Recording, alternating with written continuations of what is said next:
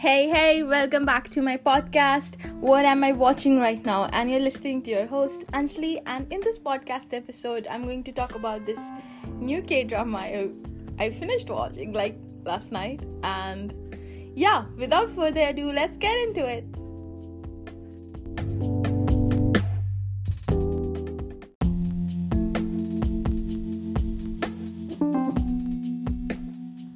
So, if you do not know, then I'll tell you anyway. I was watching Crash Course in Romance, and I didn't really know that it was still airing in the sense that they locked the episodes for a week. Uh, so, only two episodes are released every week on Netflix. Didn't really see that. I I just I, I was just watching this like really dark uh, K drama called Juvenile Justice, and I needed a break to watch something really nice, light-hearted, and somehow I fell to watching. so I just went on off to watch the the drama called Crash Course in Romance, and then I realized that they are still airing episodes so i'm not really yet fin- i haven't yet finished watching it completely there's still two episodes that remain to be published but since i started watching crash course in romance um I didn't want to go back to watching something really darker. So in the middle, in the, into just fill the time, I saw that Netflix was recommending me this new K drama. It's called Love to Hate You, and I was I didn't expect much as I said I didn't know anyone from the cast. They were all new to me. Uh, I haven't watched anything, but in the in the trailer I saw the uh, main lead, the main female lead fighting, and I was like, yeah, that's something I would like to watch in the meantime till um, Crash Course releases all the episodes so I can watch that.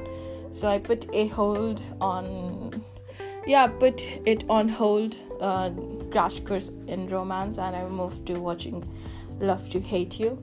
And I was, I was, I was definitely surprised in the beginning, I think the first time when I picked up the show, I watched like an episode and a half, but I was also super depressed uh, around that time. Something happened, and I was just thinking, I was very caught up in my own thoughts. So um, I tried to uh, kind of de stress myself, like I watched K dramas to decompress. So I went to watch Love to Hate You, but I didn't really enjoy watching it that much. The first episode felt like was a bit of a drag to me, and then next half also felt like it was I don't know. I just couldn't get into watching it, and it was mostly based on my own feelings of sadness and depression. So I don't blame the show one bit. Um, I just couldn't get into it, even though it looked interesting.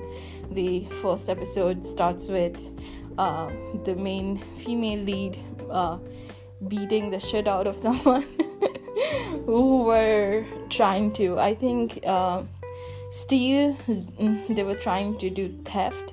Uh, and then it it goes on. It I think it's an interesting first episode and a half, but then I picked it up again a few days ago, and I mostly binged watched uh, around like five or six episodes in a single day in between. So it tells you that it's a very good drama. I didn't really expect it to be so good. Uh, didn't expect much from it. Like I said, the I already gave you the background. I wasn't expecting much, but once I started watching it again, uh, after picking after picking it up at the 1.5 episode mark it kind it kind of flew the show flo- flowed much better and really enjoyed watching everything. I even swooned at multiple places and i never swoon. Like i never ever ever swoon. I don't recall myself swooning.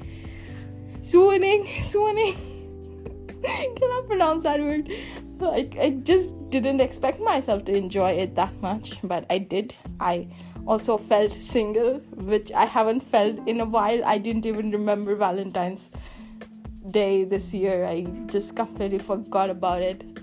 uh, until someone texted me like happy valentine's day didn't really feel single at all but watching this drama made me feel so single but it was so good uh, really enjoyed everything it has a lot of swoon, swooning swooning parts um, it's a very good light-hearted rom-com it has all the ingredients that make that makes a rom-com a rom-com rom-com rom-com sorry. It, i just i don't know how many times i'm going to say rom-com in this ep- short episode but here i am saying it anyway. And um, it flows so well after uh, i like i said after 1.5 it picks up it picks up really well. It has the second leads uh, which were also i think fairly nice. Uh, i like this story. Their story also progressed like really slowly like really slowly. I wish there was a bit more before they got into a relationship in the very last episode but i think it's it still it still works. Yeah um i've seen people get together like that in the same fashion that they did. So i think it's still believable if you are worried about that. Uh, but if you suspend a little bit of your belief you'll enjoy it more because the i feel like the female lead has something what you call in psychology avoidant avoidant attachment style and the male lead has much often what you'll say an anxious attachment style. But they still work out so well and didn't expect them to. Uh, that's i think that's the premise of the drama. You won't imagine them getting together and working out and having such a well balanced relationship like they are so mature in communication. So many things that uh, this drama get gets right like off the bat even though uh, in the first episode i felt like the uh, male main male lead would be uh, he he came off a bit of I'll say a bit of as a misogynist. Uh, I think it was intended, so you'll find out later that he's not. I think um, that's how they set his character up, but uh, along with the female lead, we find out that he just has a panic disorder and he really is very unsure of uh, the women around him, the women he works with. Uh, and it's also because of uh, the things that he went through as a child and with his first relationship. So there's explanation. It's not just a plain misogynist. Like we think as an audience along with the female lead that's not the case. But yeah and if you uh, like i said if you suspend a bit more of your belief you'll enjoy it more. It's very fun. The swoon worthy moments uh, for me like i said i swooned. So i'll tell you where i swooned. I swooned when he just uh, sh- he, he showed up to this uh, i'll say book signing launch party. Yeah that uh, the female lead was throwing for her mother and he shows up even though they were broken up. And i remember when his when the girl's father the female lead's father that she doesn't get along with starts to um, say bad things about her in front of the main male lead uh, he, he says that he looks up to her uh, and that the female lead is te- teaching him a lot of things about in life and he's inspired and he looks up to her and it was a very touching moment. Um, i don't know i just swooned i was like look at him he's so good. And i think something is wrong with me. Every time i start a k drama i feel very neutral towards the main male leads but by the end i'm like a bit attracted. It's like what's going wrong with me? I think something is wrong with me. But that's how i felt watching this. Um, he, he does so many things right. Um, again another swoon worthy moment was when their scandal broke out. He not for a minute slut shamed her which i really liked that about the male lead and even if when the people were around him were saying bad things about her like your past is exposed he was not faced. He was not faced at all. He just wanted to be with her. He didn't even break up, which I really liked. I think this was a very likable moment for the male lead. Uh, I think it was in the last episode or the second last episode. Uh, everyone expects them to break up, but he doesn't. He's like, just let's just lie to let's just lie to everyone because we are not harming anyone by being together which i which i completely agree with uh, also it it's like a social commentary i think it shows uh, the way things are set up in korea like you can be a famous uh, actor and people and i'll say fangirls will just tear you apart. They will unearth things about your past if you are a woman um, was not i think it doesn't matter if you're from the, the celebrity culture or you're a celebrity yourself or you're a simple woman like people will unearth things from your past and then expose you your privacy is gone. Um, yeah it just shows a lot of social commentary which i also um, i also understood uh, that part too like this must be difficult for anyone who's dating a an idol or i'll say an actor who is a global star. Uh, people look up to him so everyone is interested in his life. But i really like the way that he just stood next to her and he even tried to take the responsibility of marrying her. But i also understood the female character because she didn't want to get married. So yeah i really enjoyed everything about this. Um, they they they stayed very true to their characters.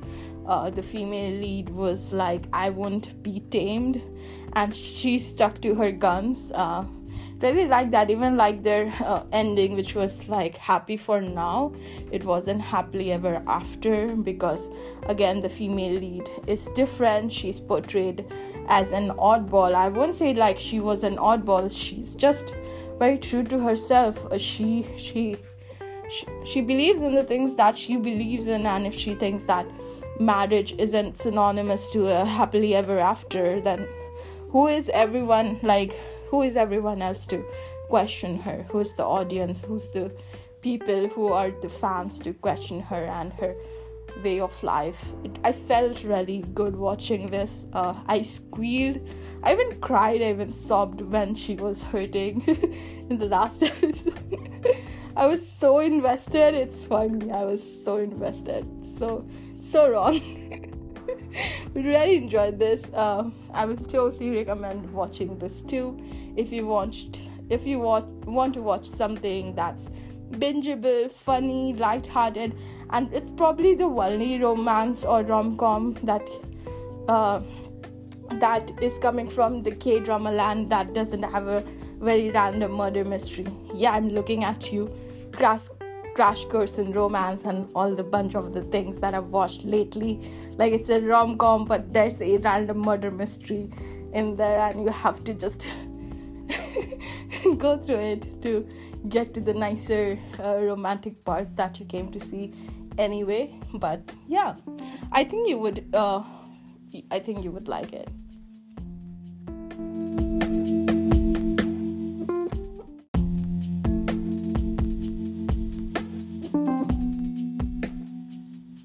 I'd also rate this around 9.2. It's very close to being perfect, but also felt like there could be more. I was so hooked on to the characters, but I wanted to watch more. But I think the writer wanted to leave it open ended in the sense that um, it was very true to the female lead's character, and they just wanted to leave open ended because according to her character if she wanted to get married she would or if she didn't then she didn't. But i still wanted to watch more because i just wanted to watch more. It was so good.